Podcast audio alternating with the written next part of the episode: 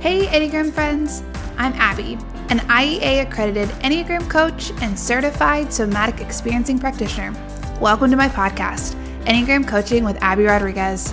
I started this podcast as a resource for those desiring not just to learn more about the Enneagram, but for those seeking real transformation in the areas where they feel stuck or overwhelmed. In this season, I'll continue to offer you a glimpse into real live coaching sessions with people just like you that are trying to live life well. It's just a bit of a vicious cycle because then I continue to beat myself up for feeling this way about myself and in relationship to other people.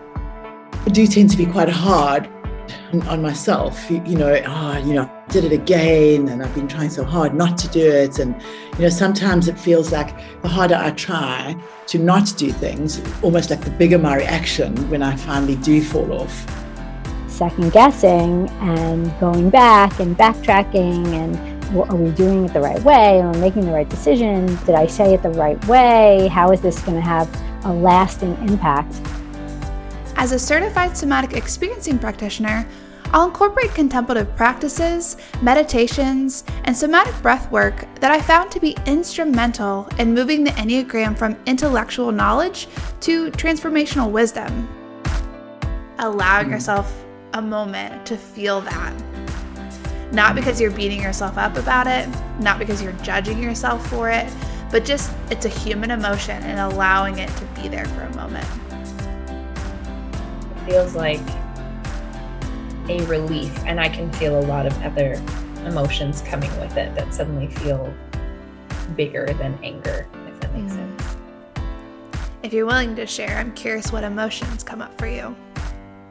Yeah, I, the first one honestly is sadness, and it feels as though it's been masked by anger. To breathe in slowly through your nose and exhale slowly through your mouth. And even just feeling the calm that comes in something as simple as a breath. I can I can actually feel it softens off my shoulders mm-hmm. Definitely. Yeah. Outside of the coaching space, I'll offer short teaching episodes on how to apply the wisdom of the Enneagram into different aspects of your life, from self care to setting boundaries to navigating tricky relationships.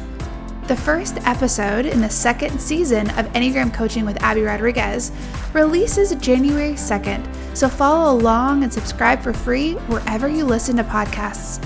In the meantime, learn more about using the Enneagram for personal growth by following me at Enneagram Space on Instagram or subscribing to my website at abbyrodriguez.com.